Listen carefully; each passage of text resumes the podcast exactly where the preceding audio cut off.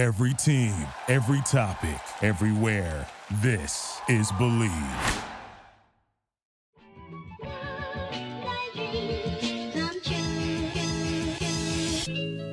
Welcome into another edition of the J M U Sports News Podcast. I am Bennett Conlin, joined by Jack Fitzpatrick. I'm at the beach. Jack is not at the beach, but he'll be at the beach soon. But different beach trips.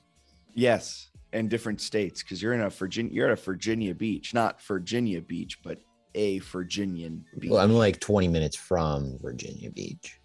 Okay. Yeah, so I'll it's, be it's at, basically Virginia Beach. It's like a little offshoot. Okay, yeah, okay. I'll be at Outer Banks, the superior of the beaches. And I just wanted to start with that so people would know where we are so they can sort of set yeah. their minds. So right. if you can if you can think of a beach house, you know, sea urchins on the wall, um, you know, really a lot of exposed wood. That's what I'm looking at with Bennett right now. Yeah. I mean, honestly, there might be a few clips of this going up because J M U Sports News Podcast is sponsored by Three Notch'd, and we're really gearing up for a lot of awesome Three Notch'd content. There might be some coming out of this podcast, but yeah. there'll be a lot coming up next week just to uh, preview that and give a little um, give a little tease to the stuff coming up. Next week, we'll have our Three Notch'd beer or our Three Notch'd Brewing opponent preview, both yep. on the podcast and on our website. So you can check that out when it drops next week, w w w dot j m u sports news dot com. A lot of Three Notch'd stuff coming there. I mean, if you're in the Harrisonburg, Richmond, um, Charlottesville, Roanoke area, head on into their tap room, check out what they have brewing, both as the pun there and also what they actually have brewing, because they always have fun stuff on taps, a lot of great beer. Um, yeah. When you said we were gearing up for the previews, I thought you were going to say like drink a lot of beer. We're gearing up for a big football season of beer. I mean, if you have a choice of beer to tailgate with, go with Three Notch'd. There you go. And You're also, J M U Sports News is presented by BetOnline, because BetOnline is the fastest and easiest way to wager on all of your favorite sports, contests, and events with first-to-market odds and lines. Find reviews and news for every league, including Major League Baseball, N F L, N B A, N H L, combat sports, esports, and even golf. I think that part of the that part of the read always has me geek, always geeking. Even golf. BetOnline continues to be the top online resource for all your sports information, from live in-game betting, props, and futures. Head to BetOnline today. Use your mobile device to join and make your first sports bet. Use our promo code believe fifty.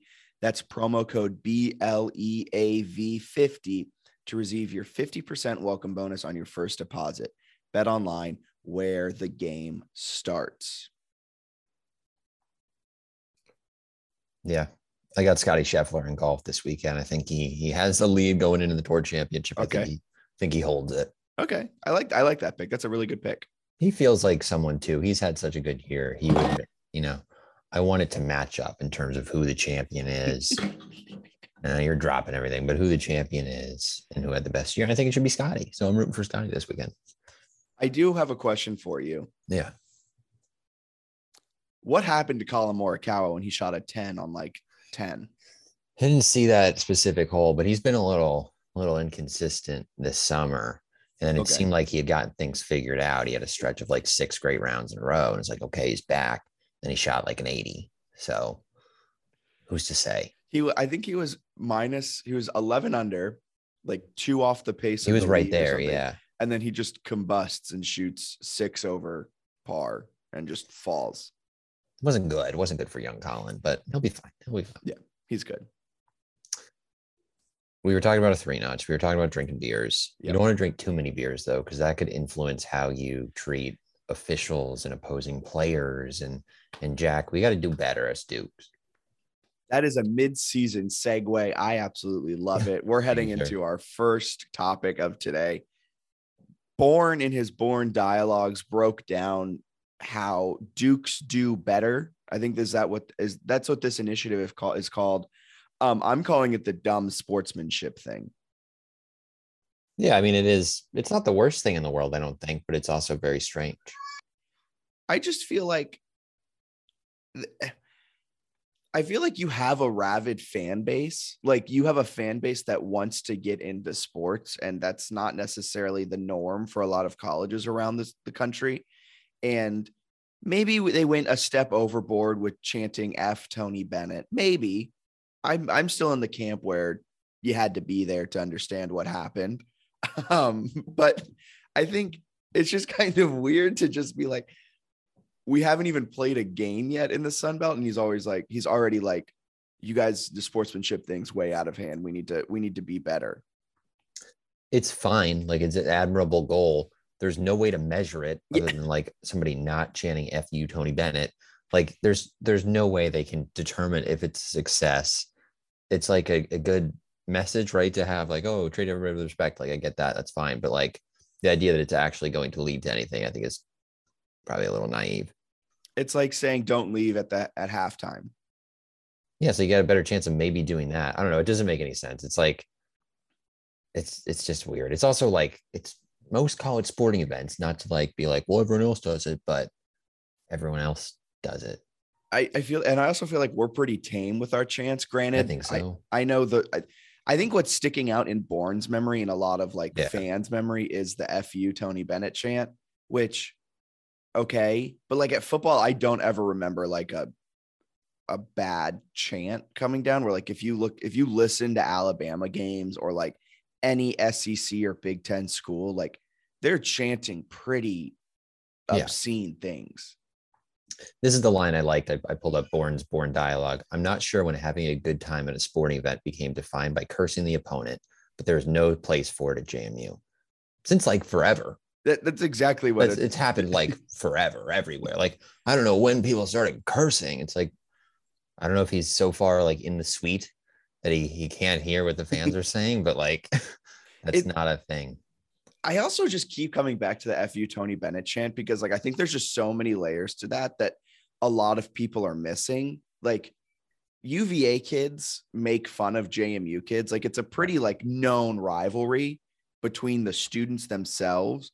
And then not to mention like U V A kids, like always bring up the athletics thing that they're better in basketball and football and academically. And there's the J M U just missed U V A. Like there's so many layers to it. And then on top of that, Tony Bennett is like one of the fathers of modern day college basketball. You know, like he's one of the coaches that you think of when you think Coach K, Jay Wright, Tony, like he's on the Mount Rushmore of today's college basketball coaches, and he was acting a fool on the sidelines against James Madison, a team they should have beaten by twenty. And like, he's just acting like a child, complaining about a, a call that has no impact on the game. And it just like, I think it was just the culmination of everything. And they won the, and like J M U won the game. I don't know. I'm, I'm a defender of the F U Tony Bennett chant. Just a heated moment. I think I, I mean, it's, yes, I understand that as an athletic department, you wouldn't want your students chanting that. So I yeah. think that's a fair thing to hopefully have changed or whatever. But um, I don't know. I, I just don't know how it's going to lead to anything. Like I would agree that probably not great that they chanted that. And I also don't think that the twenty year old students or whoever, and if you're old enough, you're, if you're an old enough student, they're selling alcohol at the games. Like yeah. they're right. So you could have bought, you know, a beer or two beers, whatever it was at a time. And you have those, you probably pregame that game as a night game. And like, so you're, you're drunk at this game with an intense matchup and somehow J M U is like, has a legitimate chance to win. Yeah. Like you're going to be kind of fired up and no one's not seeing, there's not like a little video you can play with Byington on the big screen that goes Dukes Do Better, that they're going to go, you know what, let's let Tony, you know, work the refs on the sideline yeah. and just sit there silently and go, oh, that guy, that coach, like. It's, I don't know, like they're going to say things. I, I think it's a fine campaign. I just don't know that like you can actually curtail what college sports are, which is this massive business. And your goal is to get like as many people in the seats as you can. And you make more money from concessions if you're selling alcohol. So it's like you're, you're kind of setting yourself up to have this. You can't just like run out a campaign and stop it. I think I'd also be okay if Bourne came out and he was like, I didn't like the F U Tony Bennett chant. Like, I think we should try and be better overall. I think I'd be okay with that. I think the fact that it's a campaign that they've dubbed Dukes Do Better and how he's like, this is an unacceptable way. Like do you know what happens on J M U's campus on a day-to-day basis? Like, this is nothing compared to the things you hear and see and what happens at party. Like, I don't know. I just feel like it's really out of touch. It's, it doesn't seem like the biggest issue. Yeah, I would, I would say I get what he's saying. I think it, I also kind of agree that it might've made a little more sense if instead of like the weird Dukes Do Better phrase, he just had a statement ap- yeah. maybe after the game. Yeah. Like, like, I don't know, in December yeah. instead of August being like, hey, like that's a little much, like great win, but like, don't do that. And be like, all right, yeah, we, we hear that. I think that kind of thing would be nice. And then you could have Bynton say something too if you wanted. I mean, he might have, I can't remember, but kind of strange, I think, to um run out this whole campaign right before the season when you're holding clearly still upset from something that happened in December. It's like you kind of gotta gotta say something there, right? You gotta treat us like children, I think, in the stands, where it's like you can't can't punish someone. It's like a dog, right? You can't punish them four hours later for something they did. They don't know what they don't know what it was. They don't remember that. Yeah, exactly. We're on to football season. What happened? That was a whole non-conference slate ago. That was before J M U's season went down the toilet. That was when they yeah. still had an at-large hope. Yeah, it's so interesting. I like the, I guess I like the idea generally, right? It'd be cool. It's a good ideal that J M U yeah. fans and all college sports fans would be more supportive and and nice to each other. I still think there are some that are like reasonably nice. I didn't like, I don't think there were um U V A fans who were getting like singled out in a derogatory way during the game. Remember, I remember one fan, she showed up with like her J M U boyfriend, I think, um and they gave her like a friendly jeer and she yeah. like they booed her as she walked into the section, but it was like all fun and people were like laughing about it after, including her, her. So I think like some of that stuff that Borm doesn't see is like fine sportsmanship and you're still ragging on someone. It was the one chant which um yeah I guess you could hear it pretty clearly and maybe on maybe... a nationally televised. I think this, if that was also on Flow, I don't think Bourne does a Dukes Do Better campaign. I think the fact it's a nationally televised game, yeah, it doesn't help. But maybe they, I think some of it too is like J M U fans or students, like the student section, especially for basketball, has a long way to like go in terms of coming up with chants or anything. I think that was just literally like a heat of the moment and they had nothing better to say because they haven't gone to many basketball games. It's just like, uh, fuck Tony Bennett. What do we say now? What, what's yeah. what what what's what do Team Storm? What do what do the Cameron Crazies say? Yeah, I don't know. I don't I don't know that it's gonna do anything. Yeah, it's, like he had some other line in here. We live in a challenging world where animosity and confrontation towards another person or group is far too frequent. It is a conscientious choice to not fall into that trap in a competitive sporting environment, and to choose to be vocal and energetic while doing so in a manner that builds up rather than tearing down. I'm not going to build up the opponent. I'm sorry. I'm not going to say, yeah, maybe, Tony, maybe, rip into the refs, think, rip into the refs. I think maybe he's, maybe he means like you chant like positively toward J M U as opposed to against an opponent. But again, that's not like a new thing. That's something that's been happening in college sports probably forever. Certainly since I was a kid and started going to college sporting events, there's not been, I've never gone to a sporting event and been like, wow, you know, who is really polite? That's student section. Like, so I think it's it's a bigger problem, and I don't, I don't think this saying that the students should do better is actually going to make an impact. But that's just just my opinion on the campaign and my initial thoughts. Yeah, I like that breakdown, dumb sportsmanship thing. Moving from all of that off the field stuff, I think it's time we jump into a little bit of on the field things, some updates from camp, um, expectations. Yeah. Next week we'll be doing a, a deeper dive into Middle Tennessee. The week before, we might try and get on a Middle Tennessee beat writer. We'll see how that plays out. I don't know if Middle Tennessee has a beat writer, but we'll, that was rude. They probably won't come on now that I, that I just trashed them. Um, first things first, some updates from camp. I don't know if you've heard, Bennett, but the defense has been hit pretty hard by COVID. Yeah, I was kind of surprised, honestly, that there have been like some COVID articles. And I saw some people where they're like, why are they testing? It's like, they're not testing everyone. I think a kid is like, hey, coach, I feel very ill. Yeah. And then and then they test him and they're like, all right, shit, you got to do the, the protocol. It's not like they're going out and like Centeio feels healthy or somebody feels healthy and they're jamming a swab up his nose. Like, I think they're following standard procedure across the country, which is if you feel sick, you can test yourself. So Um, they're not going out of their way to test. I don't, I don't believe. No, they're not. Because they weren't even right. They didn't do this all season in twenty twenty because of that.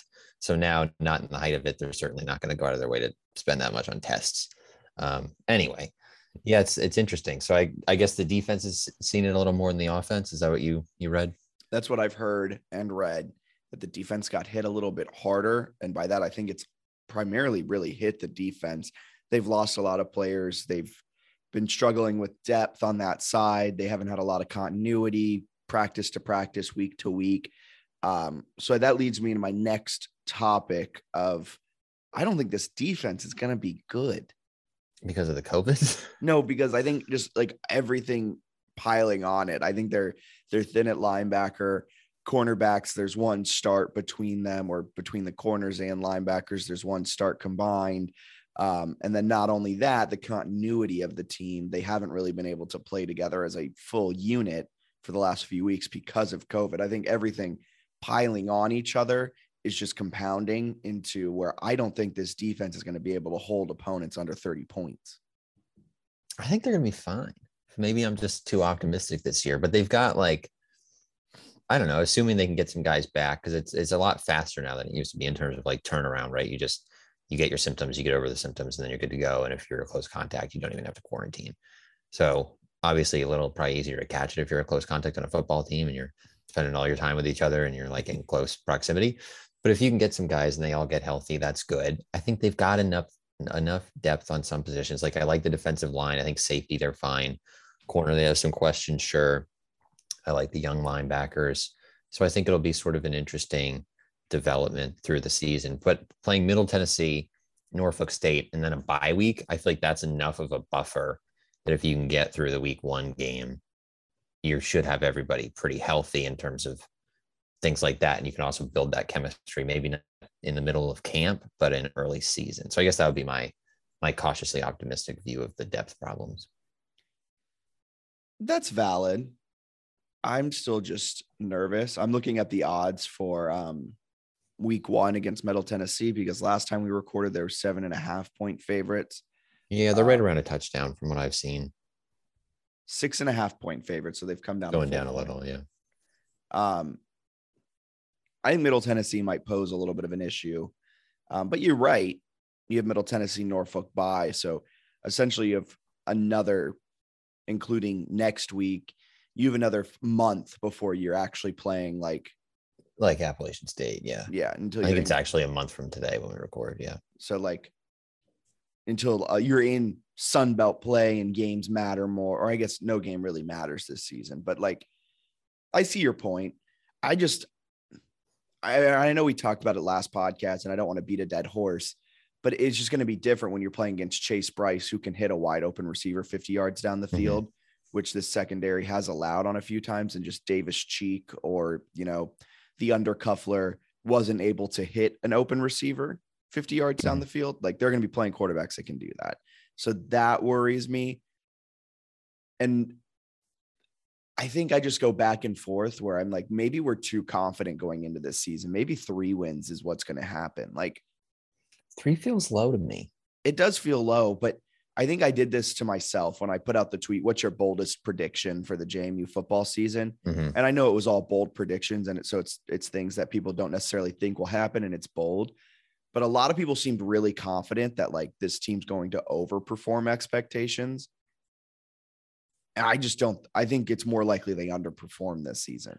I think it depends which expectations. If it's like finishing sixth, like the coaches predicted in the East, I think they could overperform that. If it's like going above the six and a half win total, I don't know that that's realistic, but it's hard because there have been so many different people with different yeah. expectations. I feel like most years it's pretty clear with J M U. It's like, oh, they're a top three team in the F C S or whatever. But this year it's a little harder because it's like, oh, like the odds makers have their over under at six and a half wins, but the, like a lot of Sunbelt X, I've seen them pick last in the Sunbelt East. So like, I think them that, go one and eleven, they're going one and eleven. Yeah. Arkansas State's twenty-four seven page has them going one and eleven. That's what they said. F P I had them going one and eleven, which is just a incredibly impressive way to not understand math, but that's okay. Um, there, I think F B I has them an underdog in ten of the eleven games, but it projects them to win three point six games, right? Because if you have like a forty-seven percent chance of winning, you're an underdog. But if you, you know, go throughout a whole season with a forty percent chance of winning every game, your projection's not going to be only winning one of the toss-up games. Yeah. So I think a lot of people are confused by that when they look at F B I. Anyway, thank you for breaking down F B I. It's they also have a tab that does it for you, so you don't have oh, to do any math, and it just says projected wins, but they must have missed that one and given Jamie a twelfth game, which I thought was bold. But uh, good for them, I suppose. But I don't know. I think they could outperform finishing last in the division because you can't underperform it. I mean, yeah.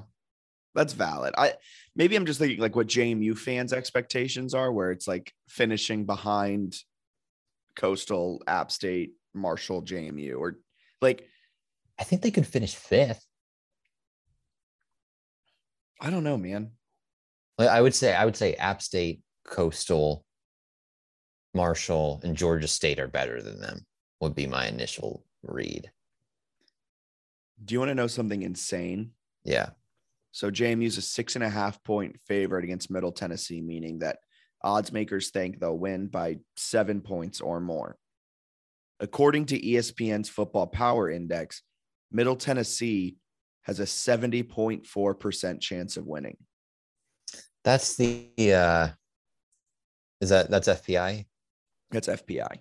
That I feel like it's got J M U way lower just because they're an F C S team and it hasn't accurately assessed them. That that could be it. I don't I think that the F P I ranking for them is stupid low.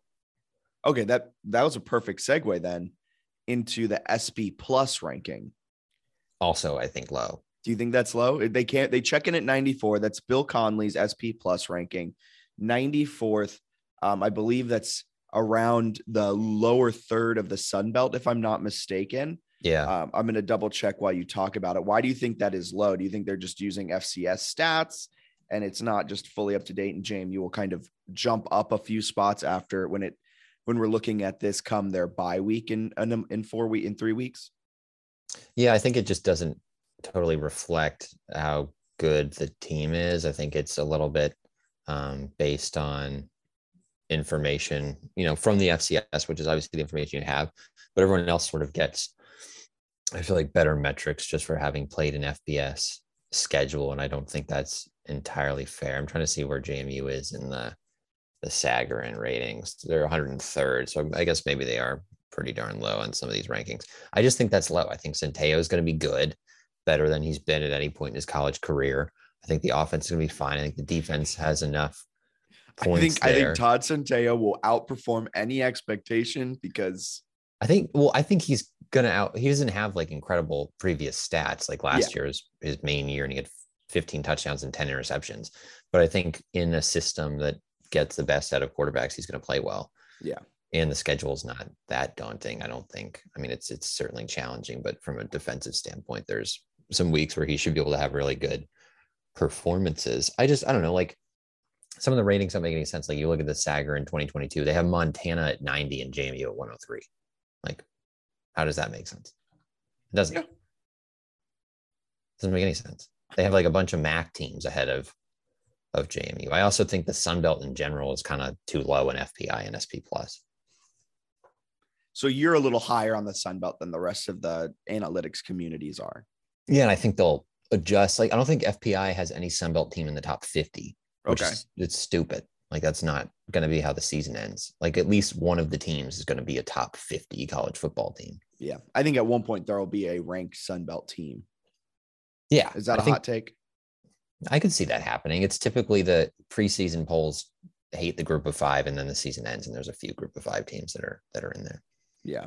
Um, just so everyone's aware, when it comes to the S P plus, J M U checks in at ninety-four. Some notable names around them is O D U at ninety-three, Colorado State at ninety-six, Middle Tennessee down at one hundred.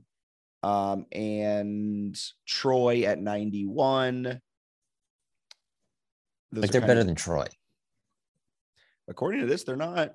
I think they're better than Troy. Georgia State at seventy-six. Arkansas State one twenty-one. Texas State one twenty-two. Um, Aren't those the two? Yeah. Those are the two West teams that J M U yeah. played. You know what I mean? Like there's some, like when people are like, oh, I could see him winning six games. That's part of why is they get two crappy West teams. They have an F C S game and they open the year against Middle Tennessee. Like you're looking like they could have four wins by early October. Yeah.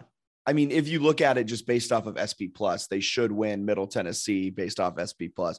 They'll beat Texas State, they'll beat Arizona, Arkansas State, and they'll beat Norfolk State. So yeah, four wins in their first five, five games. Yeah, and then they might not win again, according to some people. So uh, me and coach, whoever coach is yeah. on Twitter.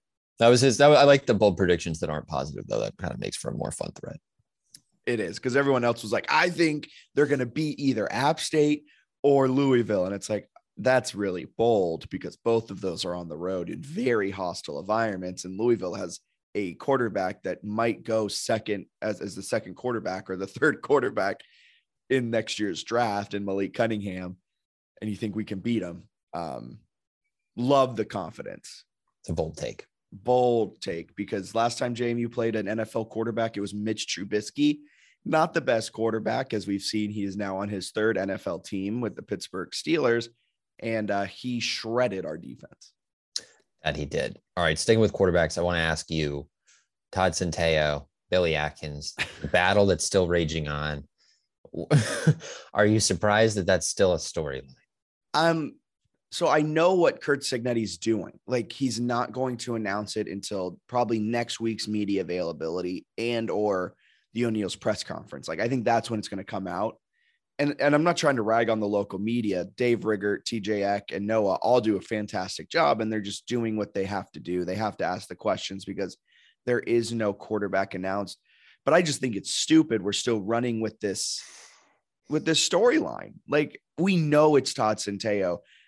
Kurt Cignetti has been dropping breadcrumb hints this whole time. He doesn't really talk about anything else. He has said on record, it is the least of his concerns is the quarterback position. Like, he's said that Todd Centeio is looks every part of a sixth year senior. He's played so many years. He's been in the Mountain West. He's been at Temple. Like, there's no reason we need to keep like playing this hypothetical of what if it's Alonzo Barnett? What if it's Billy Atkins? It's not. Like, it's just not going to be. Probably not the least of someone's concerns if they're undecided yeah, about the starter. Especially like a starting quarterback. If I'm Kurt Cignetti, I'm going to be like, I'm worried who we're going to start. Even if like they're all three good ones. Like, what's the John Madden quote? If you have two quarterbacks, you have none. Like, I, right. If I was Kurt Cignetti and I didn't know who was the starter, I think that'd be the, the top of my concern list. It's going to be Todd Centeio. There's a reason they brought him in. There's a reason Centeio probably transferred here. He has one year of eligibility left. He's not going to a, a program that's not going to give him a really strong shot at being the starter. I mean, Barnett, Atkins, the future of this program's in good hands from what it sounds like. But I just think right now, the fact that we still are giving them the time of day. I think the, I think the question is, who's the backup? I think it's going to be Atkins. It sounds like it's kind of been that one, two, three with Barnett yeah. at three. So I don't, I don't know. That's a weird one that that's still happening, but I think we'll get the two deep probably on Monday or whatever, which I think will also coincide with some sort of press conference where we learn that, that uh, Centeio is the starter. So yeah, I, I think we'll learn pretty soon, finally, what's going on there, which I think will be fairly interesting. I'm excited for that. And uh, yeah, we'll finally get some, some positive vibes. Some much needed closure on that. I think Centeio steps in, and that was my bold prediction last week on the podcast that he wins Sunbelt Player That's, of the Year. Which I thought you were going to say the starting job. And I was like, yeah, that was bold. uh, they uh, they had a couple recruiting things we should get to. Yes, they've added a couple yeah. of like high quality recruits, and they also added Florida's Andrew Burkett as the director of player personnel. Um, so he worked at Arizona State and Louisiana with Billy Napier. And he was the director of recruiting research with the Gators. Obviously, Napier hasn't coached a game yet with the Gators, so he did not spend a ton of time in Gainesville. Uh, but he's an interesting one, and he spent some time at Alabama as an assistant. So I, I think he's a good one. I believe he, um, yeah, I, I'm assuming the Alabama connection is part of part of maybe why he was on his radar, but on Cignetti's radar. Yeah, but it seems like a good hire. All the Florida people seem kind of bummed that he was leaving. Um, So it's it's also good that they're adding a position, the director of player personnel, that has some, you know, recruiting value. I know Cignetti had talked a lot about wanting to bolster his recruiting department, and it sounds like he got a pretty good hire. Yeah, and then they got a commitment out of Jarvis Green, who had a few other um, solid mid-major group of five yeah. people courting him, and he chose J M U. So with that new hire of the director of player personnel, plus a Jarvis Green commitment, do you think that's kind of a sign of things to come, that J M U is going to be really recruiting heavily with those group of five power? Well, I guess, I mean, some of them, Appalachian State, like Memphis, I think you could call okay. them. That's fair. I guess in my mind, it was Charlotte. And I was like, well, Charlotte's not really power. I don't really want to. Yeah. yeah, that's true. Sorry, Don. Sorry, Don. But, uh, no, I do think it, I think it will be kind of a sign of things to come. I think they'll be good recruiting wise. They kind of have been in the past at the F C S level. And I think moving in now, the one thing I'll say is I think the ratings, like recruiting ratings for group of five, I think are like pretty inaccurate. Yeah. So I think that's something to keep in mind, is like, they're probably going to add players that are really good that you might see as like a two-star or three-star on some website. And I wouldn't read too much into that. I think that'll get better as they start getting some of these better players. But a lot of it is, I just feel like the ratings suck. And also we saw it with the F C S, like a three-star would recruit, would they would commit. And then all of a sudden they dropped to like a two-star or like right. a one-star. right. And you're just like, wait, he was just a three-star two weeks ago. So you'll probably see a lot of that too. A lot of the system is like the rating changes based on who's offered, not necessarily them scouting someone. So it's like if Alabama offers, it's like, oh, well, he must be a four or a five-star because Alabama offered, which is like true. So it's not yeah. the dumbest thing. But at the same time, someone will like commit to, you know, like Wake Forest, and people are like, the system's like, well, he sucks.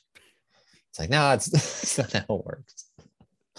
So. Well, he can't be better than a three-star if he's yeah. going to Wake Forest. Something to keep an eye on for sure. Yeah. So that's really exciting. Um, anything you want to finish this podcast out on?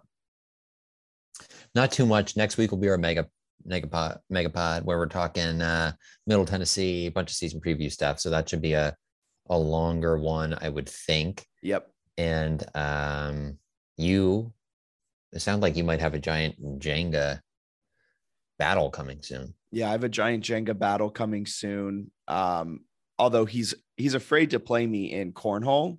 That's interesting. Yeah. So, see, so, when he talked about people being really good or really bad at cornhole, is he on the really bad side? I that's what really I, I have to assume. If you can't hate cornhole and be good at it. Right. True. I'm trying to find Bill Papp at bottom underscore nine. Look, I don't know which game I'm going to be making it to. This is to you, Bill. I don't know what game it'll be. Um, have a couple dates potentially circled. Me and Bennett trying to work it out, but whatever game I end up at this season, I'd like to play you in giant Jenga, and then I'd like to run you off the court in cornhole while drinking a three notch beer. You play on a court? In cornhole? Uh, we will for this. We'll go to the tennis okay. courts. We'll go to the hillside courts. I like that. That's really intense. But no, I mean, I, I, I'm just not a fan of giant Jenga. Definitely a that's tough all. tailgating game, but that's all. I think cornhole's the best tailgating game. The beanbags don't get blown in the wind if it's a windy day. Giant Jenga's just too loud, too cumbersome. I'd rather have giant Connect Four. Yeah, because it's not spilling all over the place. Yeah, exactly. I guess when you let it out of the bottom. Yeah. yeah. I don't know. All right. Anything else you got to add? I think that's it. No, excited for next week. I'm putting together spreadsheets for each team. I'm putting together one for Middle Tennessee as we speak. James Madison's is put together, but it's really hard to put together a spreadsheet when there's no like advanced analytics or like any real That's stats. True. Like for for uh, for Middle Tennessee, at least there's stuff like their against the spread record is is easily available. Yeah. Um, their S P rankings from last season are available. Where J M U, it's all like starting right now, and it's just and you're just like, well, the eye test tells me something that all of these advanced analytics don't understand, but we'll get that together. So we'll have that throughout the season. Um, but yeah, the J M U Sports News Podcast is presented by Three Notch Brewing and BetOnline. We'll talk to you guys next week. Have a wonderful rest of your day. For Bennett Conlon, my name's Jack Fitzpatrick.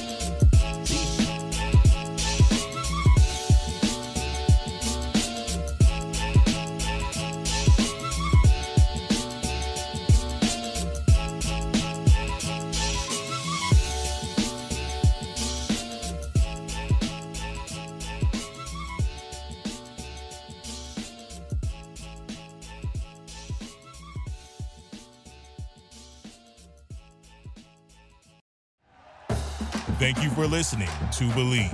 You can show support to your host by subscribing to the show and giving us a five-star rating on your preferred platform. Check us out at Believe dot com and search for B L E A V on YouTube.